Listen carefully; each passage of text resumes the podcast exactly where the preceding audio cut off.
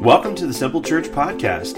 We'd like to thank you for taking a few moments out of your day to listen to what God is doing here in Reynoldsburg, Ohio. We hope today's message will be encouraging and uplifting to you. To learn more about Simple Church, maybe you'd like to be our guest for a service, please visit our website at www.simplechurchohio.com. There you'll find more information about us, location, service times, and even online giving opportunities. And now, here's today's message.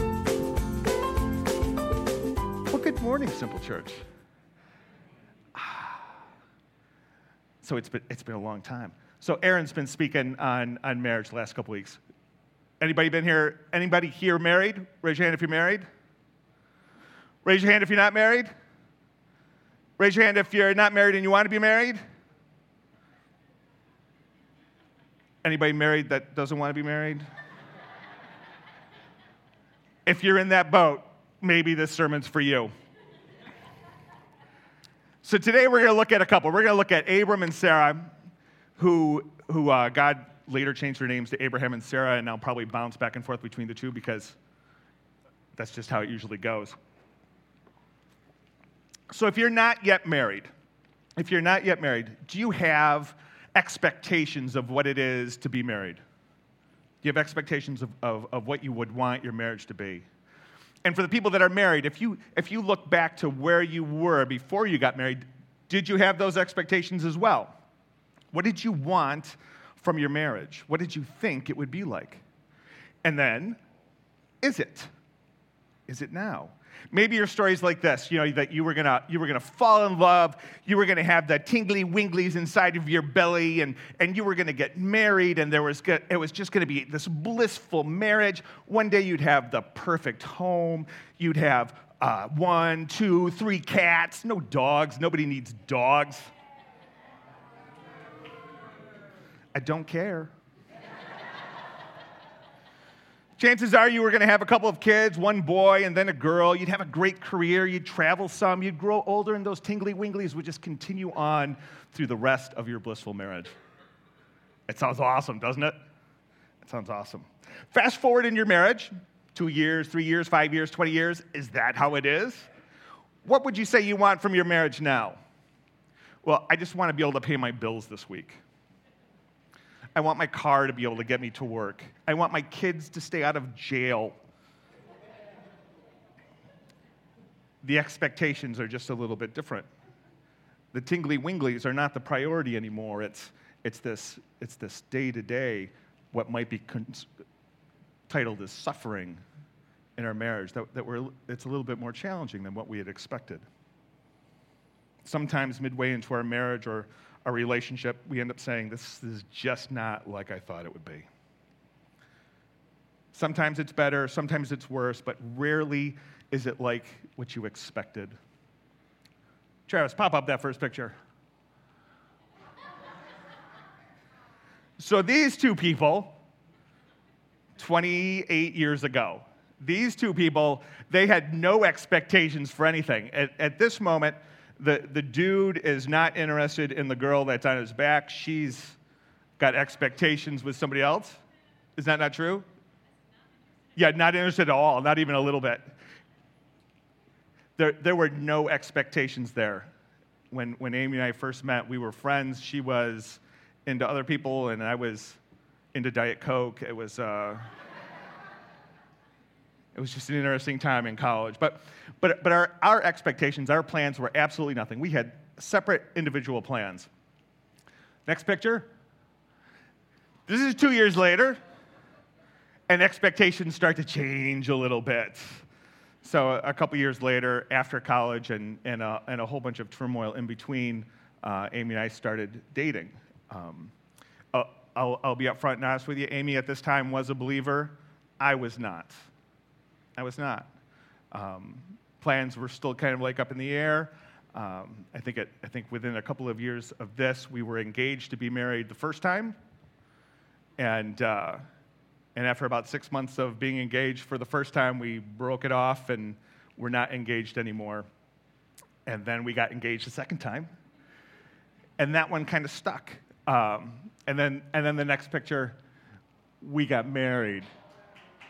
So, let me just say At this point, I am still a non believer and she is still a believer. And as her dad was walking her down to the beach, he's saying, You know, you can still back out. At the time, I thought he was a jerk. However, if that's me walking my daughter down the aisle to a non believer, guess what I'm going to be saying? We, we, had, we had plans and expectations. Our plans at this point were uh, I'm not a believer, Amy is a believer, we're not going to have kids, so it's all good. We'll never have to have the discussion as to whether or not we're going to we're gonna raise our kids following any kind of faith. We are not going to have them. We were adamant about not having them. Uh, now, in between now and the next picture, I became a believer. I became a believer, and, uh, and everything changed. Expectations and plans changed radically once again. Pop up the next picture. So now there's four of us that, that, if, that if you had asked us back when we were 17 and 18 in that first picture, if, that, if that's what we had planned, if that's what we had expected, is this, is this what we pictured? Not, not even close. Um, and even when we were married, is this what you pictured? Not even close. And, and, and this picture doesn't include the foster kids that we've had, the states that we've lived in, the, the ups and the downs. And you know, this is just not what we had planned. And then the last picture. Who, who plans that? We planned it really hard, but you go back to when you're 18 and, and say, so, you're going to be doing Blue Oyster Cult lip sync contest with your kids on stage. Ah, oh, no way. No way. Many of you right now might be looking at your life and thinking, this is just not what I had planned. For better or for worse, this is just not what I had, I had planned. That, that I thought it was going to be something significantly different. That, it, that I wanted to be something significantly different. We're going to look at this story about Abraham and Sarah, and, and, and I hope that it speaks to you. I hope it speaks to you, uh, the, the people that are not married and that want to be married, the people that are married and, and want their marriage to be better, to, to people that aren't even thinking about their marriage. It's like, what is my relationship with God, and what are, what are my expectations and plans for my life, and, and, and what does God have to say about that? If we look at Genesis chapter 12, verses 1 and 2, God is, is speaking to Abram. When God speaks to Abram and says this, God says, Leave your country, your people, and your father's household, and go to the land I will show you. And then he makes this phenomenal promise to Abram. He says, I will make you into a great nation, and I will bless you. I will make your name great, and you will be a blessing. God's telling him that you've got to leave all that you know, all that, all that is comfortable to you, and you're going to go to another place and you don't even know what it is. I do, but I'm gonna, you need to go. A place that you don't know that, that one way or another, you're going to have to, by faith, follow God when He calls you. You're going to have to follow by faith into the unknown places. You're going to have to cleave the things that are most comfortable to you to go to where it is that God desires you to be. And, and faith is a characteristic that Abraham is remembered for in the New Testament. Hebrews 11:8 says, "By faith, Abraham, when called to go to a place he would later receive as his, as, as his inheritance, obeyed and went, even though he did not know where he was going. By faith, he followed the voice of God. You can imagine that he came home to Sarah that day and said, You know, honey, we, we got to go. We got to pack up the camels and go. And, and, and she's like, What? You're, you're kidding. No, that's what God said. We, we got to go. And, and it, it, it's not as easy as it would have been today, you know, where you just call a realtor and say, okay, we need a three bedroom, two bath, send a moving truck and go. It's, it's, it's a little bit of an effort. But by faith, he went. And, and he went into the blessings that, that God was promising. And, and we have that, that call as well on our lives. God will often call us into the blessings, and the only road to go on is the faith road. But what is our usual response? What is our usual response when God calls us into something uncomfortable? My response is like, uh, I, I would love some details details are awesome. You know, I don't want to go on a, you know, a, a trip across country without knowing, you know, where are we going to stay, where, where are the bathrooms, where are the places to eat. I want to know some details. But God's response uh, to that might be, you can't handle the details. If I gave you all the details, you might not obey. If you knew everything that I had planned for you, you might not go. And he also might say, you know, if, if I'm not, not going to give you the details either. If, if I give you all the details, then you're not, you're not responding in faith. You're responding in information. But what he wants is for us to follow him in faith. So Abram and Sarah get this response. You're going to be a great nation. You're going to have lots of kids, lots of grandkids, massively blessed with, with generations after generations. But first, you have to go. First, you have to go. And what's interesting is that if you look in the New Testament, when you look at the life of Abraham and Sarah and how it's presented in the, in the New Testament, they are characterized as, as, a, as people of faith. They're a couple of faith. That's, that's their main characteristic. But if, but if you look at their life, you can see that their faith wavers all over the place. And, and, and I find comfort in that. I find comfort in that, that, that my faith wavers. But even though my faith wavers, I can, I can look at Abraham and Sarah and understand that, well, well, even though my faith wavers, I can be characterized as a man of faith that, that this one moment is not the grand picture of my life. And if you watch where, where their story goes, you know, at first Abraham screws up, and then Sarah screws up, and then they both screw up. But the good news is that even when they were faithless, God is faithful. And the same can be true in our lives. When we're faithless, God is faithful we, we get to know the goodness and faithfulness of Him. But what typically, happens when life doesn't go as planned? What, what are our responses? Rather than being strengthened in our faith, many of us falter. So this morning we're going to look at the top three things in their marriage that happened in the, in the marriage of Abraham and Sarah that when life didn't go quite as they had planned. The first thing is they fell victim to fear, and we can fall victim to fear that's what happened with Abram when, when famine hit his land, the economy tanked, the family had to move, and, and, and in fear, they made some sinful decisions. In verses 11 through, 11 through 13, it says, As Abraham was about to enter Egypt, he said to his wife Sarah, I know what a beautiful woman you are. When the Egyptians see you, they'll say, This is his wife. Then they'll kill, they'll kill me, but will let you live. So, so he's, he's, he's about to tell him that I want you to tell a lie. So say you are my sister, which is kind of like a half truth It's a half sister. That's a whole different discussion. He says, Say you're my sister so that I'll be treated well for your sake and my life will be spared because of you. He's walking into enemy territory. They know the pattern is if they want the wife, they're going to kill the husband. That way they can have the wife. So, so he says, You know, lie about it. Now, what's interesting is God had made a promise. God had made a promise that they were going to have lots and lots of kids. So, from biology class, that means you need two that you need both Abraham and Sarah there. But, but out of fear, fear for his own life, he disregarded the promise of God and, and made uh, a decision that was, that was wrong. He feared death. He doubted the promises of God because I really don't trust God to do what he said he was going to do. This is what I'm going to do. And we can see this happen in our lives.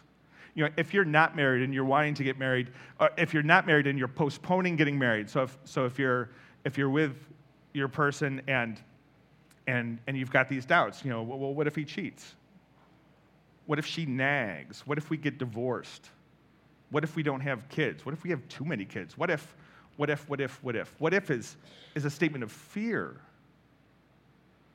Then when we look at the, the, the call, the commands, the blessings of God, the promises of God, that, that, that we cannot respond to them out of, out of fear rather than living by faith. And we can see this in our marriages all the time. God is calling us to tithe, but, but what if we struggle financially? God is calling us to be generous, but what if I lose my job? God is calling one of us to stay at home and, and, and be a stay at home parent, but, but what if we can't do it financially?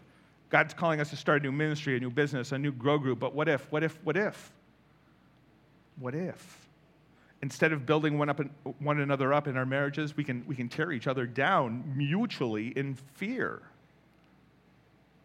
What if? What if? What if we talk ourselves out of being obedient to God instead of walking in faith? What if? Abraham panicked. God gave him the promise you're going to have kids. You're going to have a lot of kids. Abraham said, but they're going to kill me. and he stopped believing the promise and gave into fear. Do you fall victim to fear? The second thing that often happens, and, and you might see this in yourself, is that, that they got ahead of them, uh, they got ahead of God. And we often get ahead of God. When life isn't going as planned, we take the lead. We take the lead ahead of God. You're taking way too long, God. This isn't happening in my timing. Don't you know I'm tired of waiting on you? I'm going to make some decisions. I'm going to make some changes. I'm going to make it happen. And that's what Sarah did. That's what Sarah did. Abraham messed up, and then Sarah messed up. Genesis, Genesis 16, 1 and 2, it says, Now Sarah, Abram's wife, had borne him no children. You're supposed to have kids, you got no kids, that's a big problem. The Bible says, but she had an Egyptian maidservant named Hagar. So she said to Abram, The Lord has kept me from having children. Go sleep with my maidservant. So, quick pause here. Guys, if your wife ever suggests that, the answer is no. It's, it's either a test or something's wrong. The answer is no. The answer is no. So she says, Go sleep with my maidservant. And then notice what she says Perhaps I can build a family through her. She got ahead of God. God wasn't doing what she wanted him to do in her timing, and so she went ahead and, and tried to make it happen on her home, on her own. This is not what she, she didn't say, God can do this. She didn't say, God can bring about his promises. She didn't say, we can do what God told us to do. She said, I can take control and make this happen. I can take control and make this happen. I'll get ahead of God and force it. Now, if you read the whole story, it just gets ugly. You know, it gets ugly after that. Years and years of trouble and catfights and jealousy, all because Sarah got ahead of God and forced it. Now, where do we force it? Can you picture moments in your life that you force it? Maybe a young Christian girl seeing all of her friends around her getting married, but she's got no one, so she kind of settles with some dude that's got a wallet and a heartbeat. Maybe as a young married couple, you look at the finances of your parents and you're just like, you know, I want those blessings and that material stuff that my parents have. So, so instead of waiting and being financially responsible, you just go into debt and for the next 20 years have a stranglehold over you because of the, the debt that you're in. Maybe you're a, a believer married to a non believer, and your response, instead of patience and love and humility and, and, uh, and a gentle service evangelism, you're just forcing church down his throat, ultimately pushing him away from God. And the list can go on and on. Where are the areas that you force it? Remember, God is rarely early, but he is never late. Our timing is not his timing. He is rarely early, but he is never late. His timing is perfect, ours is not. Ours is not. And a lot of time we just panic. It's not happening the way I want it to. It's not happening as fast as I think it should. Where are you, God? I feel like I have to do something. But waiting, waiting on God is not passive living. Waiting on God is not passive living. What, it, what does a waiter do? If you're in a restaurant and somebody your, your waiter is waiting on you, is he just like standing there doing nothing? That person's serving, moving, shaking, doing his job, doing what he's supposed to be doing, waiting on you. But it's not passive. And this moment of waiting, when you're, sit, you're sitting there thinking, God, this isn't happening fast enough, why am I waiting? Well, that, that, that life of waiting can be, can be aggressive aggressively pursuing God, chasing after God, doing what it is that He told you to do, getting to know Him better, getting to, to serve and minister and, and be the person that He has created you to be in wait of the promise to come through. But Sarah panics. It's not coming out the way she wants it. She gets ahead of God and pays for it. When things don't go as planned, it's easy to start making decisions of fear on fear and getting ahead of God. And number three, it's just easy to not believe that God will do it for us. We simply don't believe that God will follow through for us. You might believe that, well, He'll follow through for you. The promises will come true for you. He'll answer your prayers, but He's not going to answer mine. Does anybody here struggle with doubt? I struggle with doubt. And, and if you look at Abraham and Sarah's story, you can understand why they would doubt. These next verses are 30 years after the promise that God made to them. Think about this. You were promised that you're going to have kids. You're going to have kids. So you start prepping the nursery. A year later, there's no kids. And you're thinking, well, maybe, maybe we need to go to a doctor. Something's, something's not quite right. You know, six months later, it goes by, and, and, and still nothing is happening. I thought it was going to happen by now. He gave us the promise. Two years later, four years later, eight years later, God, do you remember? 12 years later, 20 years later, 30 years later, how easy would it be to lose faith? 30 years later. And then we get to see how Sarai and Abraham both reacted. Genesis 17, verses 15 through whatever it is. Then God said to Abraham, Regarding Sarah, your wife, her name will no longer be Sarah. From now on, her name will be Sarah and I will bless her and give you a son from her. Yes, I will bless her richly, and she will become the mother of many nations. Kings of nations will be among her descendants. Then Abraham bowed down to the ground, but he laughed to himself in disbelief. How could I become a father at the age of 100, he thought, and how can Sarah have a baby when she is 90 years old? And, in other words, you know, God, things don't work like they used to. Things, things, things it's, it's just, it just doesn't make any sense. You, you got to be kidding me. And, and Sarah's response was, was very similar. She overheard God talking, and in verse 12 of Genesis 18, the Bible says, Lost my page. So Sarah laughed to herself as she thought, After I'm worn out and my master's old, will I now have this pleasure? And that's how I imagine her saying it. It's sarcastic. It's got to be sarcastic.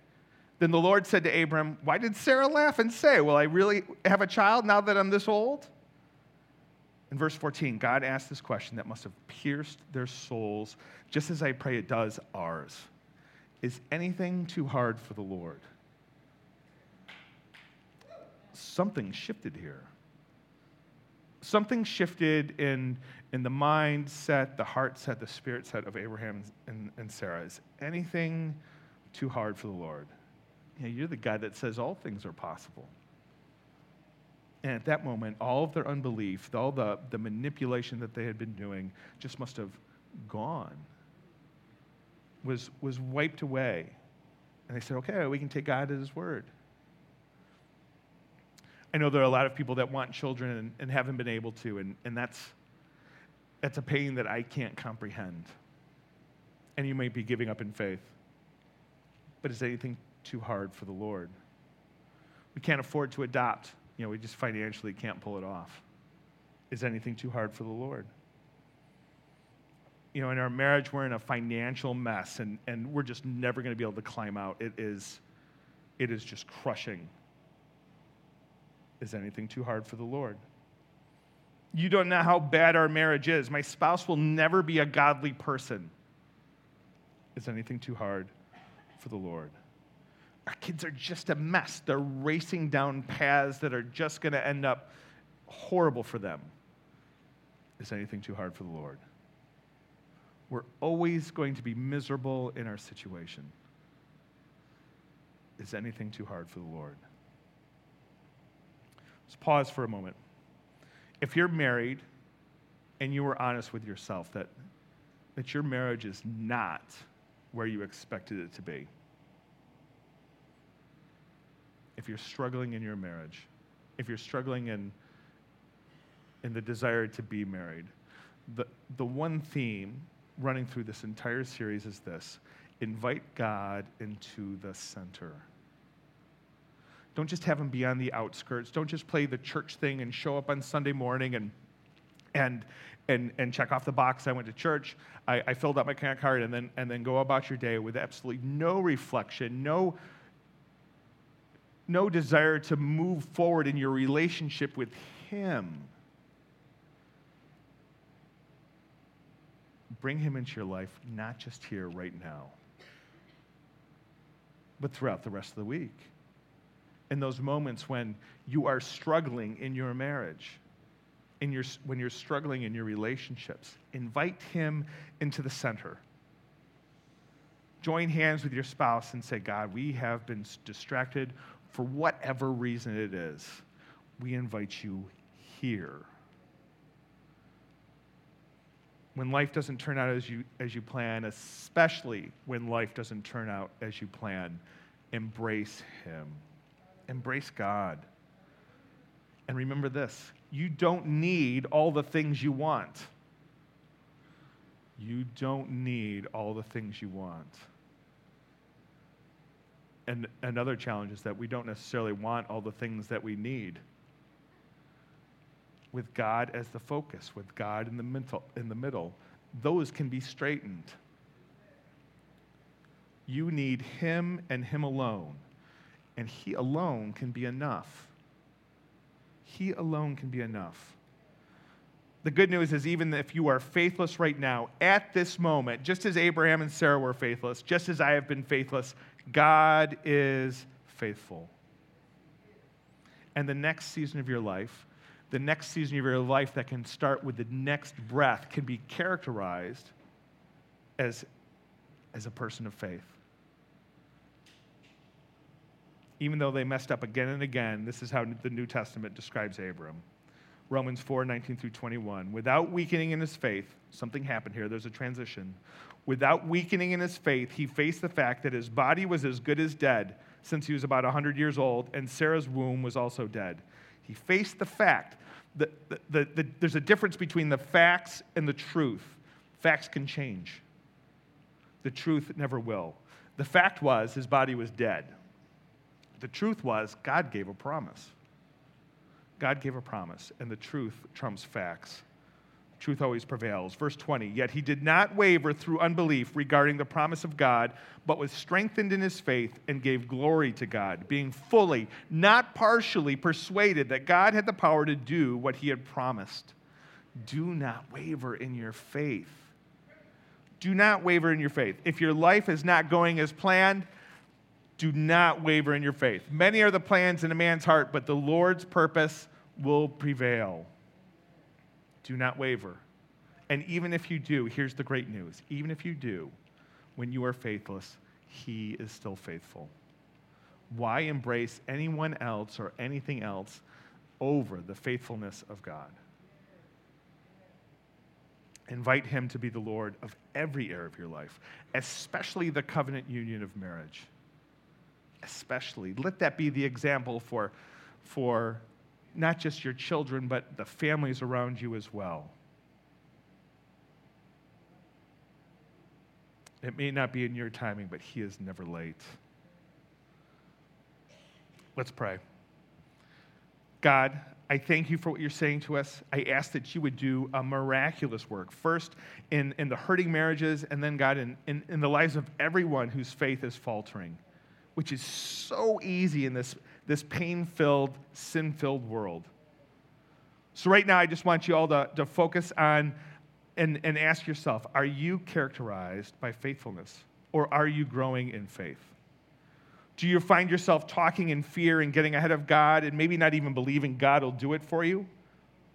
Look at your marriage. Is your marriage truly characterized by faith or is life just kind of taken over? For those of you that would say, quite honestly, I really want to be strengthened in my faith. I want my marriage to be strengthened in faith. I want to have an unwavering faith in the faithfulness of God, and I'm going to pray that that would be so. Would you lift your hands up right now? Thank you for the, the group of people here that, that want that. I lift all of you up. God, for those who are not married and facing maybe some fears as to whether or not you're going to give them someone, God, I pray that their whole faith would not be in a future spouse, but their whole faith would be in you. That right now you would be enough, that you would be everything that they need. And God, for those who have a marriage that is not what it should be, and, and that is so many of us, God, we ask that you would be in the center of our marriages, that it would be built around you that Christ would be the head and we would line up under his authority and we would seek him first. And then, God, as we seek him first, you would add everything that matters in our lives. May we come under the authority of your Son, Jesus Christ, and seek him.